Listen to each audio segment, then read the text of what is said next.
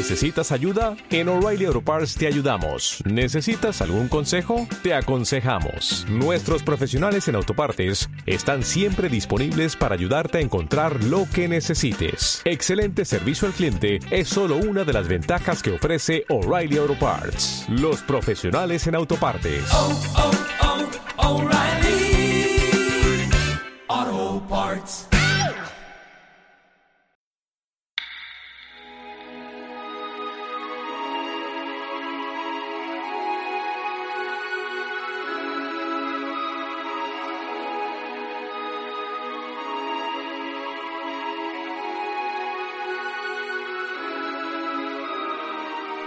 Los mitos, relatos de dioses, héroes y grandes acontecimientos cósmicos se hallan presentes en todas las culturas y tratan acerca de los temas más profundos y fundamentales. La creación del universo y de la raza humana, la naturaleza de dioses y espíritus, lo que sucede tras la muerte y cómo acabará el mundo.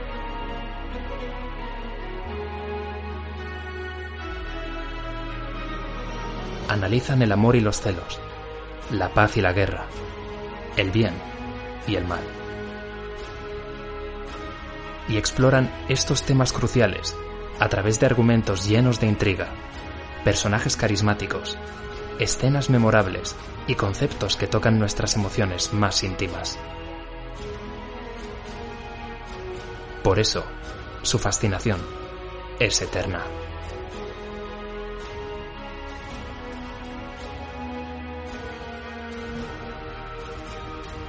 Mitos y leyendas. Guía ilustrada de su origen y significado. De Philip Wilkinson.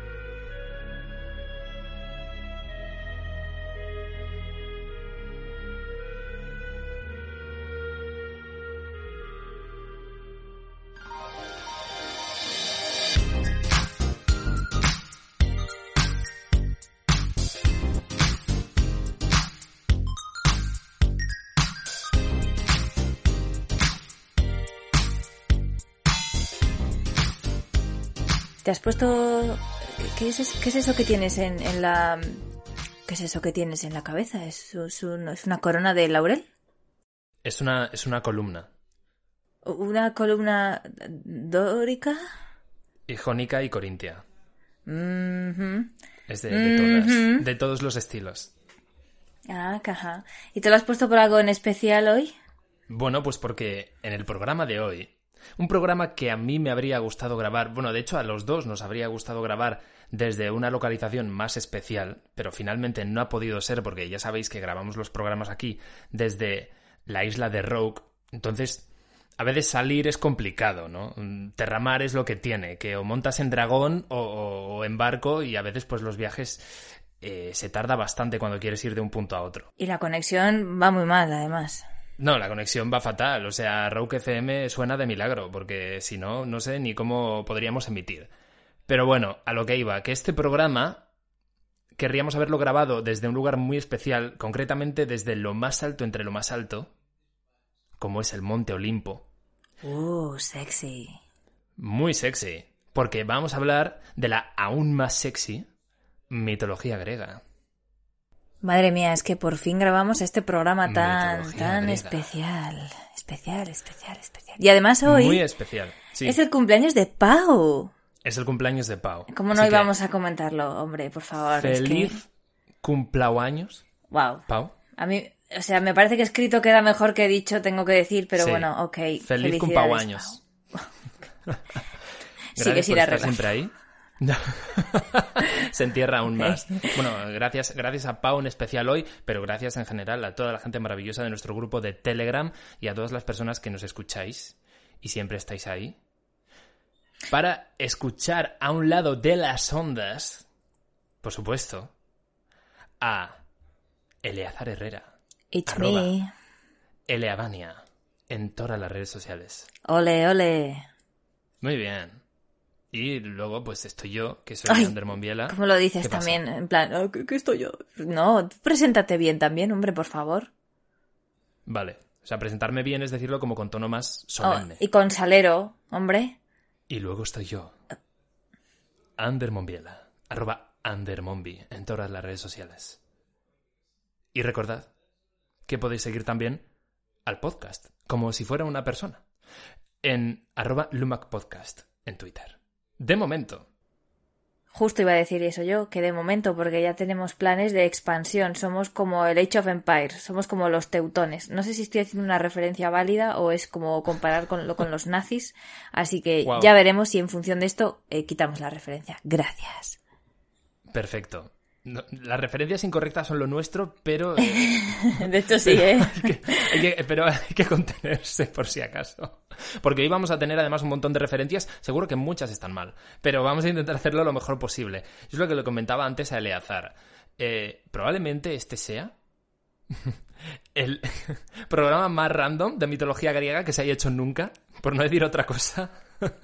Nunca dijimos que íbamos a ser didácticos, solamente entretenidos. Efectivamente. Lo de ser didácticos, pues para eso, si no, esto sería mitología griega 101. Y Para esa eso tenéis nosotros- los libros, cariño. Nosotros vamos a hablar de, pues, en plan chismosas, un poco de lo que nos, la, la, la, la vaina que nos da la mitología griega, pero más allá de eso, pues a disfrutar, como siempre. Y, y ahora que has dicho lo de, sí, lo de mitología griega, Ahora que has dicho vainas, comentando. mm. Ahora que has dicho vainas, eh, pues... eh, no, no, mitología griega. Mm, ¿Por qué? ¿Por qué será la mitología griega como cuando pensamos en mitología normalmente, en, en general, voy a generalizar, ¿vale? Generalización TM, porque es como la mitología más recurrente. ¿Por qué? ¿Por qué? Es porque hay muchas otras y, y todas tienen un abanico de personajes y de historias brutal. Pero siempre es como que volvemos a la griega de una forma u otra. Sí, aunque, a ver, yo no, volvemos a lo de siempre, no somos aquí dos expertas sobre el tema, pero yo creo que quizá lo, lo relacionamos más rápido porque la mitología griega es, las historias griegas son de las más antiguas, ¿no? Entiendo. O sea, los mitos han, han- se han arraigado completamente en nuestra memoria. Así que me parece bastante lógico que al final, bueno, que también hay muchos textos sobre, mito, sobre mitos, sobre literatura griega, sobre héroes. Yo creo que está muy influenciado también por nuestro tipo de cultura. Bueno, más bien nuestra cultura se ha visto influenciada por eh, los mitos, así que lo veo bastante lógico. Quizás no nos viene a la cabeza eh, los mitos vikingos, ¿vale? O lo nórdico, pues porque de nórdicas no tenemos nada. Sin embargo, nuestra, nuestros, eh, digamos, eh, nuestra, an- nuestros antecedentes, me sale decir, pero nuestros, nuestros ancient personas son, son los griegos, el Mediterráneo. Nuestros, nuestros ancientasados. Sí, eso es. Exacto. Sí, de, de todas formas sí que es verdad que, que cuando no recurrimos a la, a la griega, yo en mi caso luego siempre suelo tirar a la, a la nórdica. No, no sé por qué será, la verdad. eh, porque Ay, pues a mí pues, no me gusta nada la nórdica, elegir. Tengo que decir. No te gusta, ¿eh? No, nada, nada. ¿Y por algún motivo en concreto? Pues, em, Ahora van a ir todos los haters de Thor con martillos. lo siento, pues, O sea, todos los fans de Thor, eh, quería decir. ¿qué va? Pues no tengo ningún, no hay ningún tipo de razón concreta, es simplemente que no, no le veo mm, mucho interés y eso que yo hice un análisis de 30 páginas en el máster sobre la balada de Gigamesh, o sea que eh, estoy puesta en el tema. Lo que pasa es que no me, no me encajó mucho, no me, no me parecía muy interesante, ¿no? Y no me podía sentir muy mm, relacionada, ¿no? O sea, no, no, no acababa yo de sentirme muy cómoda, no, no sé. Y eso que los mitos, y, y supongo que los cuentos, y tienen esa, ese componente oral que hace que repitamos historias una y otra vez, no como si fuera, como si fuera un hechizo, como si fuera magia. Y. es muy interesante, pero hay algunos que calan y otros no. Y yo creo que la mitología griega sí ha calado. Sí, sí, desde luego. Y eso se ve al final, ¿no? Por la cantidad de las veces, como has dicho tú, que volvemos a esas historias. Aunque es verdad que además hay tendencia a volver a unas historias concretas, que son las que más se repiten. Y hay otras que, que quedan un poco más en el olvido, pero que si escarbas un poco, al final consigues pues saber un poco más o menos de qué iba toda la vaina, aunque a veces es eh, bastante turbio enterarse de, de temas de mitología. Eh, Porque, pues bueno, mm, los griegos en concreto, pues eh, el, panteón de dioses griegos, casto no era lo que se dice. Ni casto ni, ni pacífico, quiero decir. A mí me recuerda un poco también a los cuentos de hadas en ese sentido, porque nos, los cuentos de hadas que nos llegan a, que nos han llegado ahora y que, que les llegan a los niños pequeños tienen un fuerte componente didáctico para enseñar la moralidad del mundo, pero es cierto que, eh, claro, es como cuando te lees una versión light del Quijote cuando tienes 12 años en lugar de estar leyéndote Carlos Ruiz Zafón, ¿sabes? Pues bueno, ok, pero, pero no te llega, no te llega en su totalidad, no te llega con, con, con, toda la potencia. Y en el caso de Don Quijote, pues es una fantasía, pero en el caso de los cuentos de hadas, son también mucho más sádicos, mucho más oscuros. Mm, bueno, es que los hermanos Grimm, ¿me explicas qué les pasaba? Eh, o sea, en la cabeza. Pues yo creo que les pasaba parecido a los griegos, porque en el fondo no tenían, em, obviamente, aunque tenían una mente científica maravillosa, no, no podían explicar los fenómenos naturales. Y entonces crearon los mitos que sirvieron para explicar y para también generar esas, esas lecciones morales, ¿no? Mm, totalmente. Al fin y al cabo, las leyendas y los mitos sirven como para dar explicación ¿no? dar respuestas no solo a, los fenómenos naturales, sino muchas veces a, la forma que tenemos eh, de, comportarnos incluso, ¿no? Y es como de dar ese, ese, intentar conseguir ese racional mediante un relato fantástico, porque es como, no, no, es que esto es así, pues porque magia, y claro, la magia, pues eh, en, esos momentos era como, es lo máximo que hay, y hay que, hay que respetarla y hay que temerla, y hay que hacer pues eh, ofrendas. Porque no es magia, es ciencia, ¿no? No es, eh, sí. no es magia, es Zeus. Porque si no haces ofrendas, pues, pues vienen y te lanzan rayos. Y no, no mola, eso no mola, la verdad. Bastante easy lo de los rayos. De todas maneras, ¿cuándo fue la primera vez que escuchaste o que leíste, que viste algo de, literatura, oh, perdón, de, de mitología griega? Me vas a decir, supongo que Disney con Hércules, ¿no? Probablemente, sí. Supongo que, sí. supongo que todos más o menos tenemos un poco ahí el, la primera toma de contacto. En mi caso, yo aunque seguramente vi Hércules, yo no soy una chavala de Disney, así que lo tengo. A mí Hércules es que igual no me suena de nada, no me sé ninguna canción ni nada. Pero vamos a ver.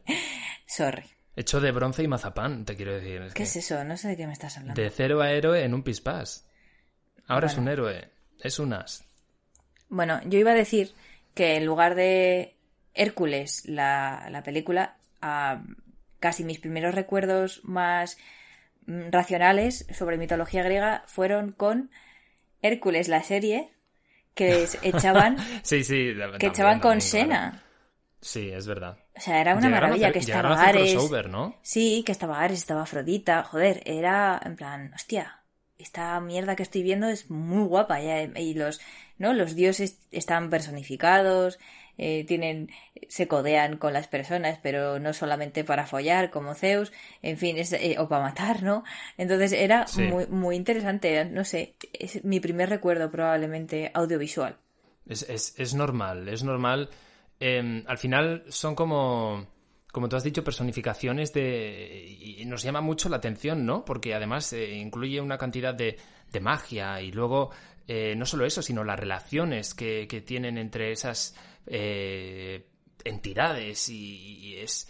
Al final es, es, lo que comentábamos un poco al principio, las historias se han ido contando una y otra vez y, y luego, bueno, pues de ahí digamos que han salido multitud de, de retellings, ¿no? Vaya, o sea, que tenías ganas de sacar el tema, entiendo, ¿no? De los retellings. No, no, vamos a ver. Tienes ganas de que te den un par de tortas. era inevitable. Pero me van a castigar los dioses por hablar de los retellings. Si los dioses soy yo, pues entonces igual sí, querido. Pero si no, pues no lo sé. Pero mira, mm, yo tengo mis propias... Yo tengo mis propias opiniones sobre los retellings. A mí me parecen un poco eh, aburridos. A ver, con, pinzas lo digo, ¿eh? Pero con, claro, es que... Es, que... Sí, yo creo que aquí estamos un poco en el mismo barco. O sea, yo creo que entre tú y yo, una vez más, hoy no va a haber debate aquí. Em, porque, porque tengo que decir que depende un poco de cómo esté hecho el retelling. Y aquí ya vamos a empezar a hablar un poco de, de, historias, de literatura, que es un poco lo que, de lo que va este podcast, ¿no? A veces. Em, Claro, es que yo tengo que decir que si veo que es un retelling clásico, a lo mejor sí que, de, contar la historia, ¿no? Eh, clásica, sí que me lo puedo pensar dos veces. De decir, si veo que a lo mejor le han metido un elemento más, más interesante, eh, pues, pues me va me va a gustar o se me va a hacer más fácil o más entretenido. Pero a mí lo que más me gusta, em, más que los retellings, es cuando se cogen elementos de, de, esa mitología y se incluyen en la historia. No cuando cuentas una historia que ya está, bueno, un retelling, vaya.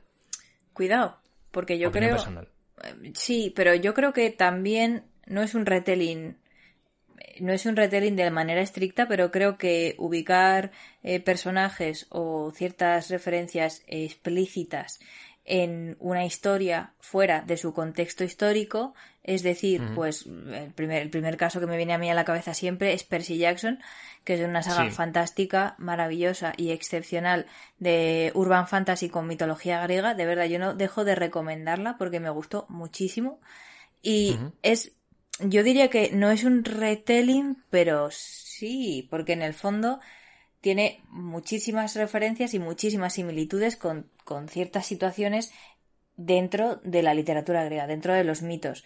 Y eso lo sabes solo si has estudiado en profundidad los mitos. Yo no los he estudiado en profundidad, tengo que decir. Di dos clases de dos asignaturas trimestrales, es decir, que estuve un, un semestre estudiando em, textos griegos y me pareció interesante, pero lo justo también creo que era por la profesora. Lo siento mucho si estás escuchando esto, ya ni siquiera me acuerdo de tu nombre.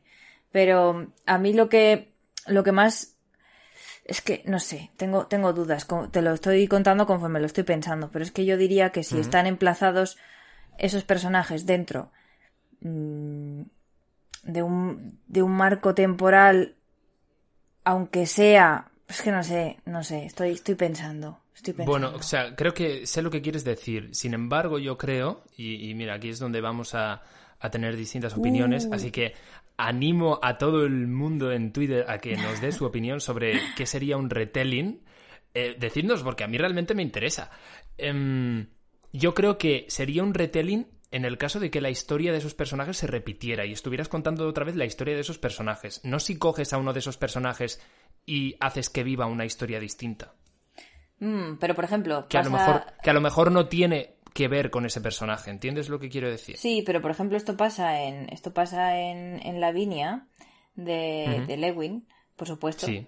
Que ¿Cómo no? básicamente da voz, da voz a un personaje que en, otro contexto, en su contexto original, no tiene apenas apariciones, no tiene importancia, digamos, o pasa de refilón, o, tiene una serie de apariciones, pero no acaba de cojar, desde luego no es, no es su historia, ¿no? Entonces, eso sigue formando parte de los retellings, porque en el fondo estás cogiendo, estás dando voz a, una, a, un, a un personaje ausente o digamos a un personaje mudo que pasa de refilón. ¿Cuál es la historia de estos personajes que, pasan por detrás ¿no? de, las cámaras?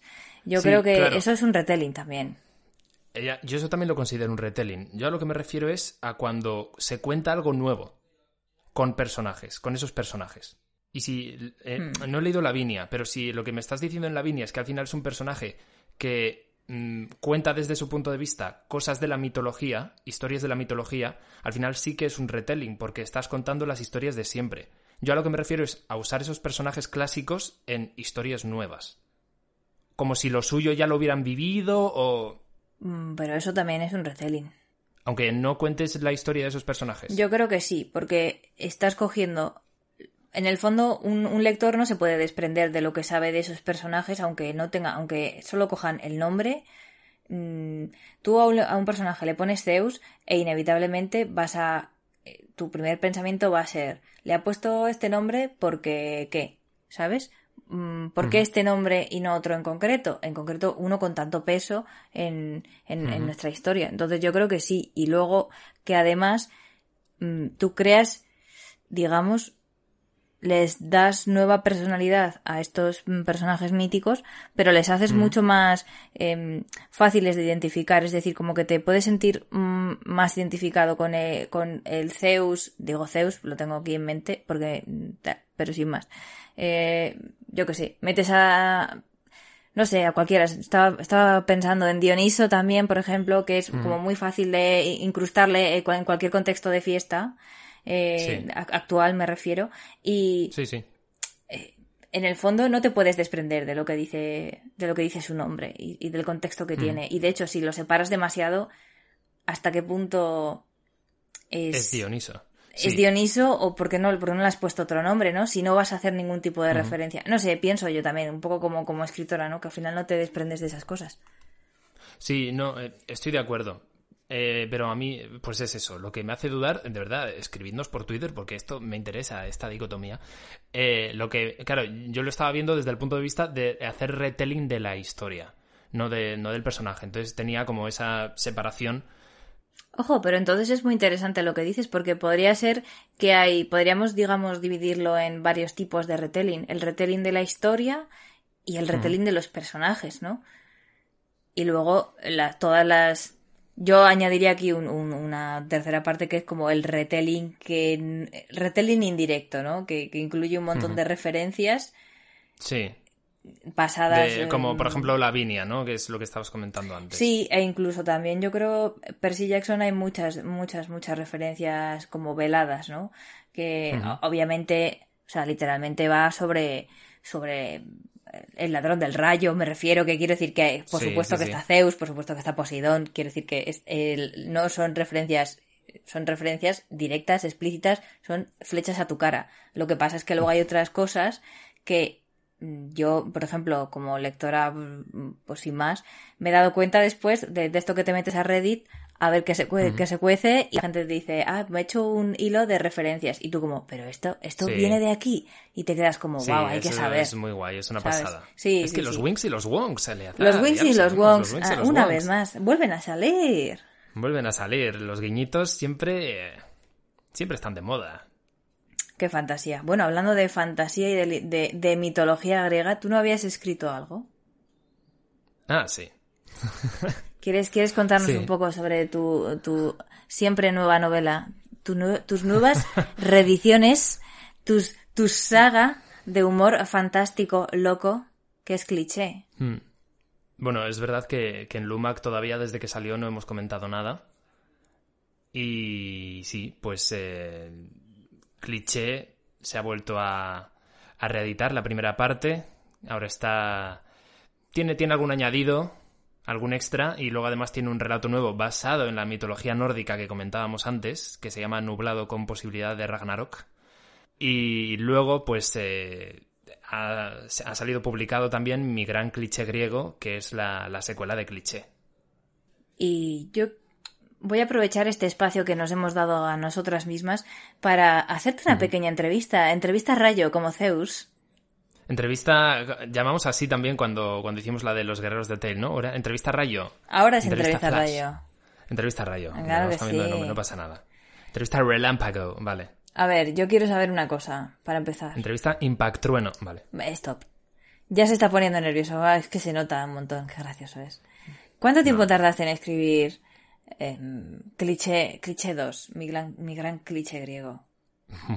Mucho, mucho. Bueno, más de lo esperado, más de lo esperado porque yo mm, cliché, pues tardé en su momento, ¿eh? en la primera parte, cuando salió publicada en 2017, tardé 15 días en escribirlo por cuestiones. Em, tenía que salir en 15 días y esta segunda parte, bueno, recuerdo que la primera era un bolsilibro tenía prevista que fuera de una extensión similar, no fue así. Me ha salido, pues eh, yo siempre digo, ¿no? Que quería escribir el cliché y acabé escribiendo el, clijote. Wow. Y mm, sí. Pero me ha hecho gracia. es que eh, el primer sorprendido yo. Pero, pero bueno, tardé, pues yo creo que pues, cerca de, de, dos años, dos años y pico, y luego además se fue dilatando el asunto y, hubo más añadidos, hubo revisiones, entonces pues eh, al final tardó, tardó bastante, la verdad.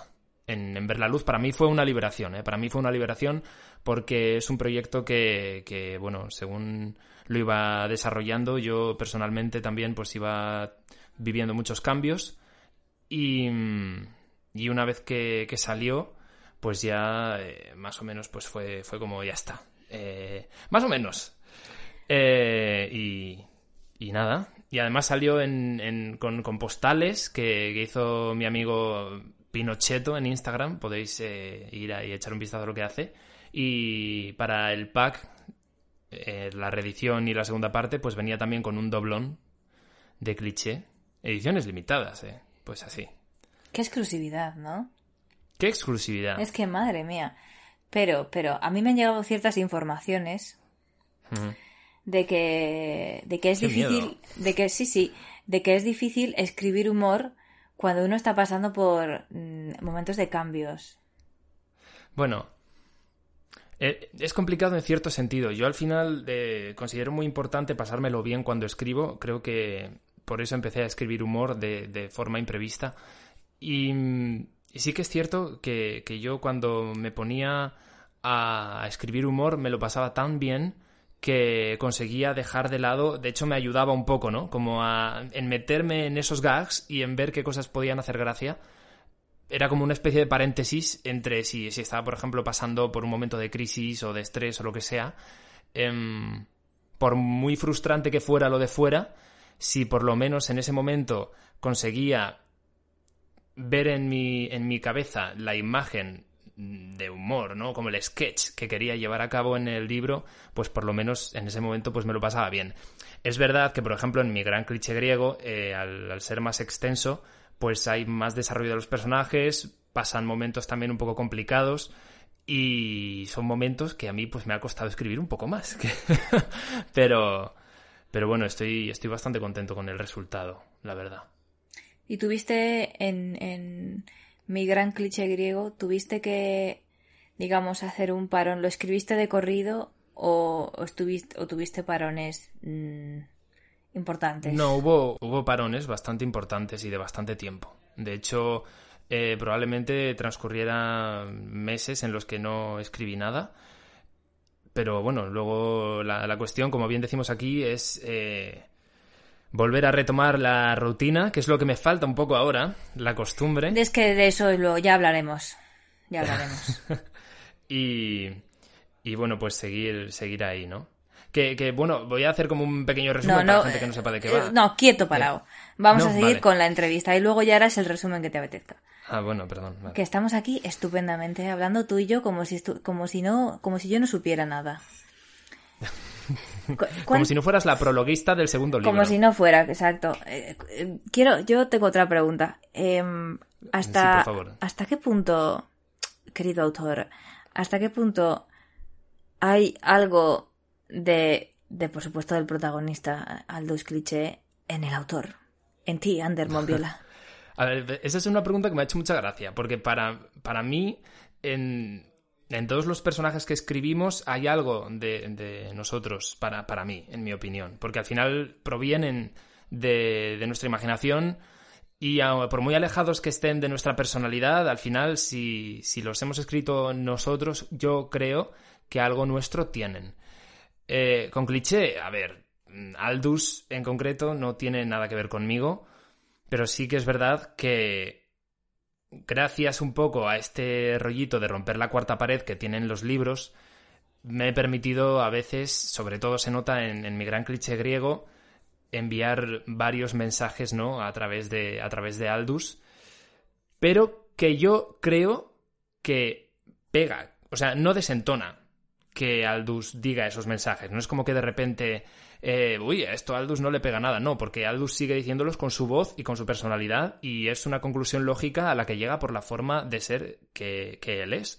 Entonces, lo que no vería lógico es que de repente diera un discurso en el que, uy, pues este es Ander hablando. No. Tiene, hay, que, hay que hacerlo como lo haría el personaje y ya está. Bueno, mi... Y por si te lo... Sí, continúa, Gidi.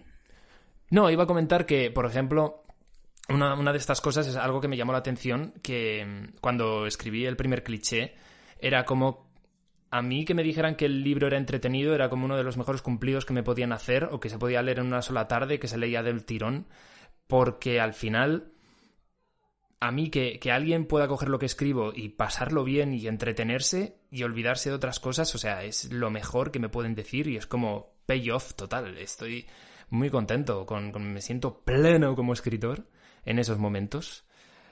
Y, y al final es, es reivindicar un poco la importancia también de, de esas pequeñas historias que, que a lo mejor no marcan un hito o no tienen grandes, no sé, eh, no esperan ser la obra magna ni mucho menos que cambie el mundo y, y precisamente por eso o por ser de más fantasiosas eh, hay mucha gente que, que las menosprecia, ¿no? O a lo mejor no se las toma tan en serio como otras y... Y no es así, hay que dar un golpe en la mesa también para defenderlas. Si no las defendemos nosotros, ¿quién lo va a hacer?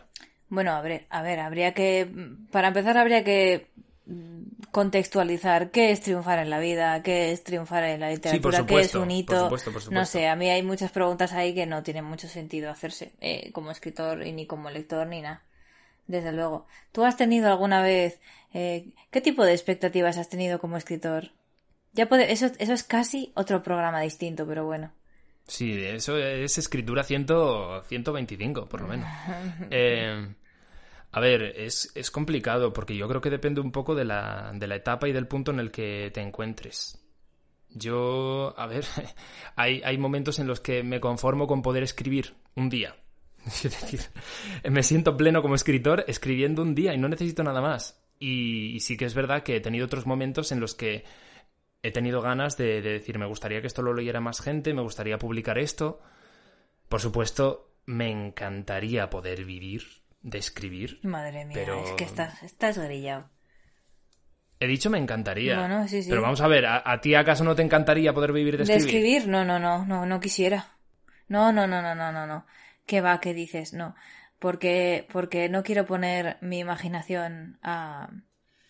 No quiero ponerle el yugo capitalista. Suena como muy tonto decirlo, pero es así. Me gusta tener control sobre cómo, qué, cuándo y por qué escribo. Y si viviera de ello, implicaría eh, papel moneda de por medio y no me apetece. Bueno, al final, no sé, a mí sí que me gustaría, obviamente, mm, poder hacer lo que me gusta sin tener otro tipo de preocupaciones, como es, por ejemplo, grabar este podcast también. Pero eso es, eh, te hace falta ser rico, no vivir de ello. Ya, bueno. Pues, de momento, está, está complicado, ¿eh? O sea, antes me, me hacen un hueco en el panteón griego que...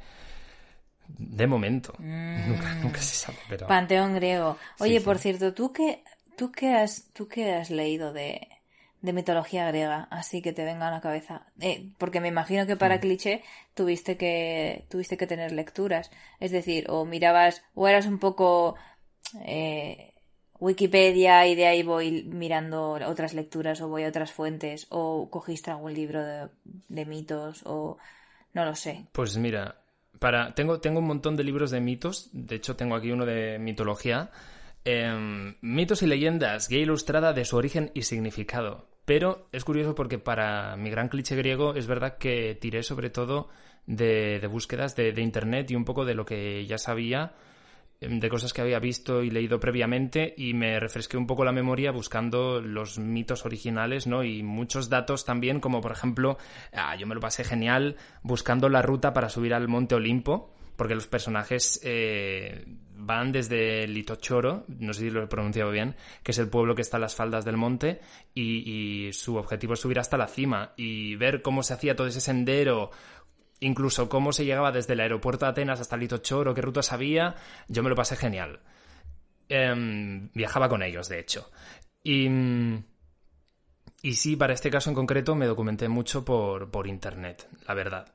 Bueno, me parece que es una fuente de, de conocimiento muy loable. No hay por qué abrir la enciclopedia de los mitos y leerse la página 55, ¿sabes? O sea, quiero decir, lo, lo preguntaba más por si teníamos o, o tenías en mente alguna referencia. mm, pues eso, porque es que este año ha sido el año de la mitología griega. Bueno, o sea, Sin duda ha sido, ha sido el año de la mitología griega, ya el, el lumáculo, de hecho el lumáculo de Delfos. Así- ya así lo había...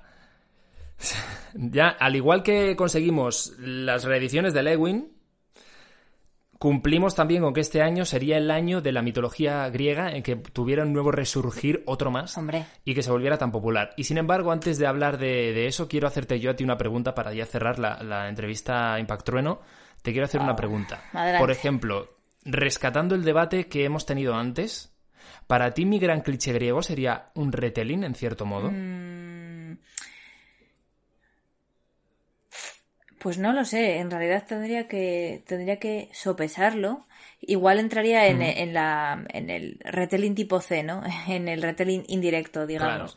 Porque tiene, efectivamente tiene mucha, tiene una historia propia, unos personajes propios que, que además rotan de ambientación, o sea, es decir, que no está todo el rato ambientado en, en Grecia, pero sí tiene un, un núcleo, ¿no? Que en este caso sí que es en torno a un mito griego. Entonces, yo creo que sí que podría ser. Yo sé que quizás no es una opinión muy popular, pero me parece interesante también sopesar que hay libros que cuentan.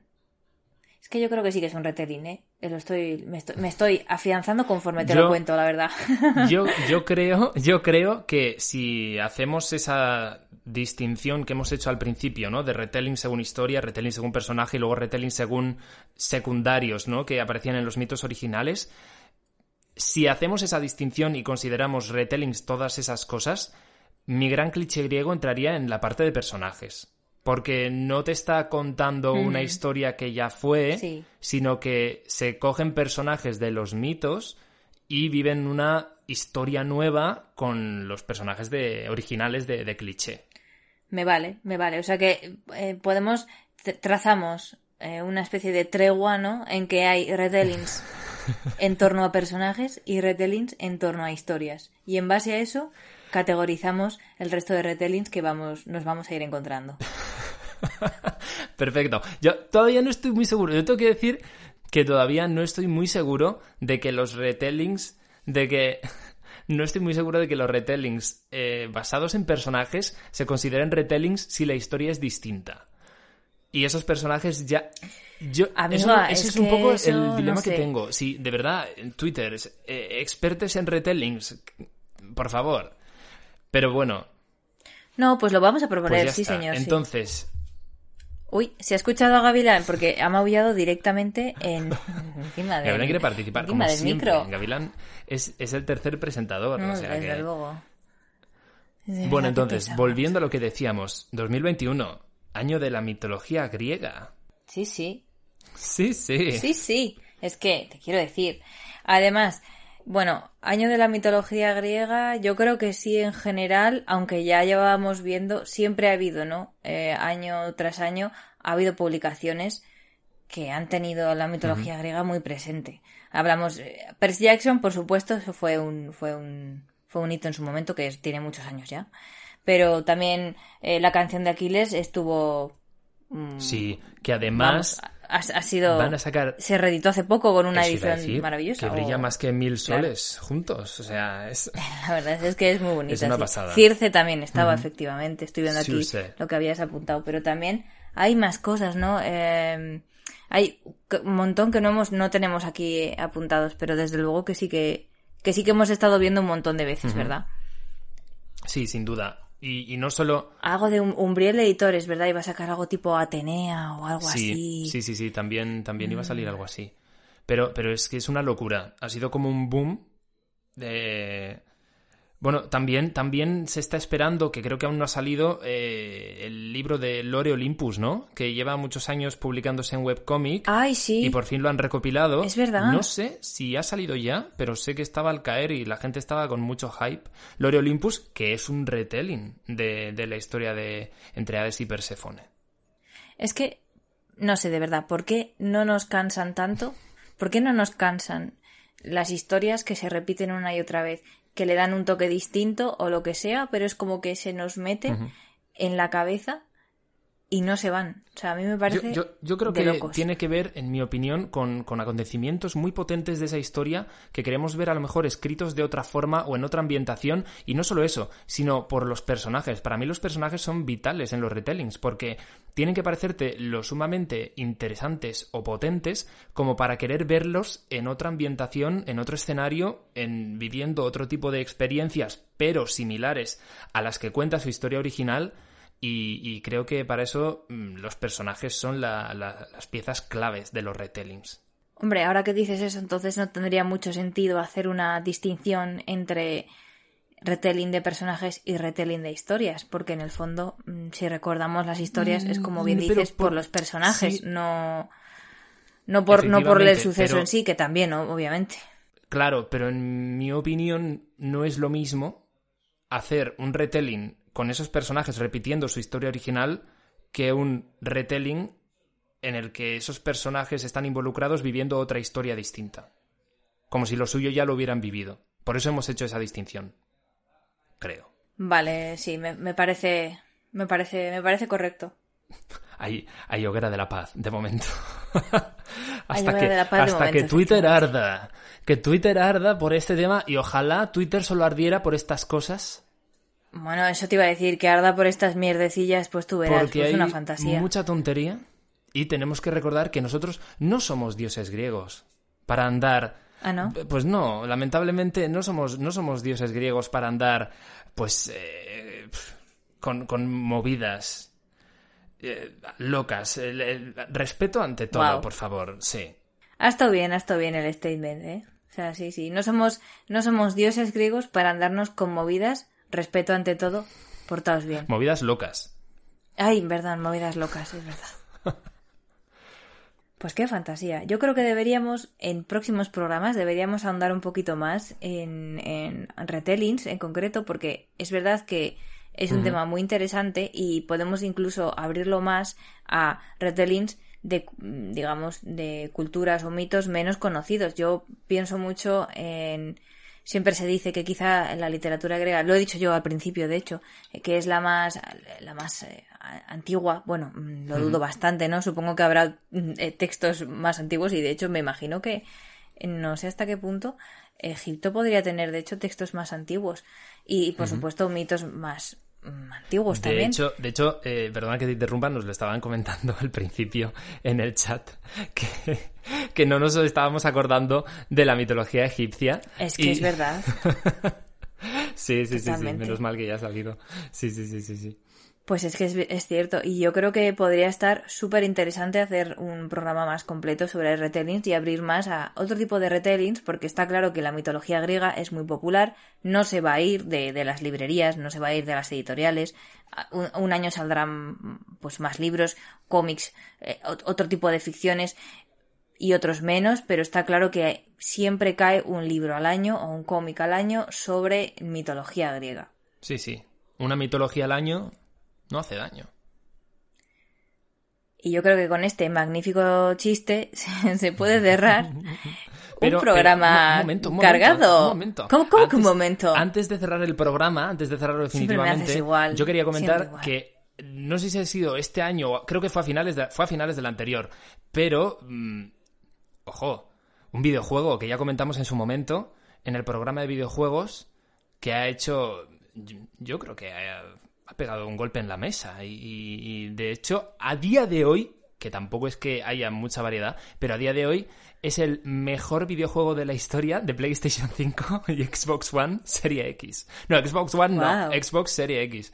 Eh, porque tiene la puntuación más alta y, y no solo eso, sino que además le han entregado un montón de premios como Game of the Year en, en varias publicaciones de videojuegos y en varios premios. Y además tiene el mejor guion de videojuego de los premios Nebula. Y está pendiente de ganar el mejor videojuego en los premios Hugo, porque aún no han sido los Hugo, ¿verdad? No, todavía no, todavía no. Pues pendiente está. Y por supuesto estoy hablando de... Del Hades, claro. Sí, No va a ser. del ¿De qué otro juego si no? Quiero decir. A ver, a mí el Hades me parece una fantasía, ya lo sabes, le hemos metido muchas horas, Muchas, muchas, muchas horas, y de hecho yo en concreto no lo he terminado, no he terminado todos los arcos que hay, que ya me los he visto en YouTube porque, a ver, pues tiene muchas historias y a mí no me apetece seguir con el roguelike, pero bueno, es muy, está muy bien, yo creo que es un retelling iba a maravilloso. comentar, es un retelling... Es un retelling como una catedral, Un como que- puto Monte Olimpo. O sea, a ver. Pero está muy bien hecho y yo creo que efectivamente tiene ese frescor contemporáneo, pero mantiene y, y- y- y está en perfecta línea con, con el mito o con, con, el, con el libro de mitos, ¿no? Total. Jugada a la vez. Vamos, que está muy bien, hay que jugar, sí, sí. Recomendadísimo. vamos. Eh, sí, sí, está tirado y, y es una fantasía. Y la banda sonora, los personajes, la jugabilidad.